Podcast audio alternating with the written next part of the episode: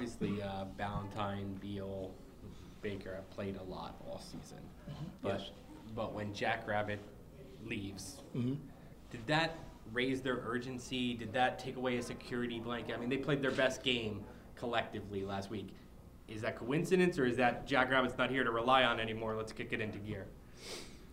Well, uh, you know, you can look at it a bunch of different ways. I, I, I tend to look at it as guys just getting better each week, and uh, collectively, uh, we had maybe a, uh, one of our better weeks of practice just overall.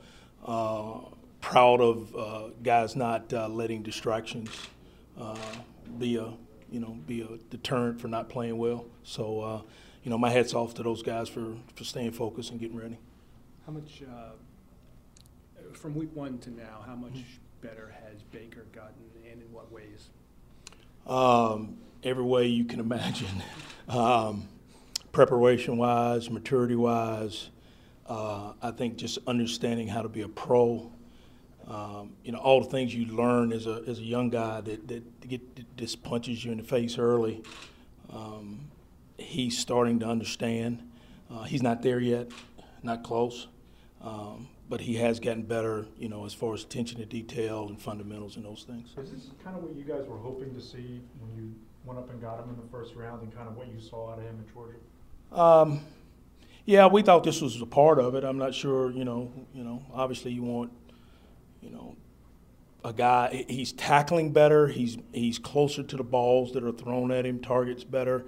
Uh, now let's take the next step and finish some plays and um, have some more production on the ball, that kind of stuff. But if we call it what it is, it could have went the other way for him, right? I mean, like midway through the season, he was struggling really bad. He could have taken a turn for the worse, where he just kind of tuned everybody out. And Yeah, he didn't, yeah. right? Yeah, So right, like that's Hits off to him, man. Hit, hits off to him for for you know running to it and not running away from it. how about Sam Beal? I mean, the guy who missed the first 27 games of his career basically, and goes out there and it seems like he's kind of hit the ground running. Yeah, again, uh, not there yet, but uh, you know, uh, I always call it just an eager guy that wants to absorb everything you can give to him, um, and wants to wants to be, you know, good, and he wants to work at it. And um, to me, that's what you need, and, and hopefully he continues that. I, I'm, I'm I'm banking on him, you know, continue that. So. The way Julian's playing down the stretch here, if he finishes playing at the high level he's played the last couple of Uh-huh. weeks, what, what does that kind of set him up for going into the next year? Well, I mean, let's let's let's take this one. Let's see. you know, I try not to get ahead to, to much else, but uh, you know, he's he's played consistent. I, I you know he played good last week. I didn't think he played great, but he played you know okay, good. Um, you know, there's some things he's got to continue to get better at, but uh, he has a good football IQ, good football knowledge, and works hard at it. I don't know if we talked to you since Jabril got shut down. What Mhm. did you think of his season?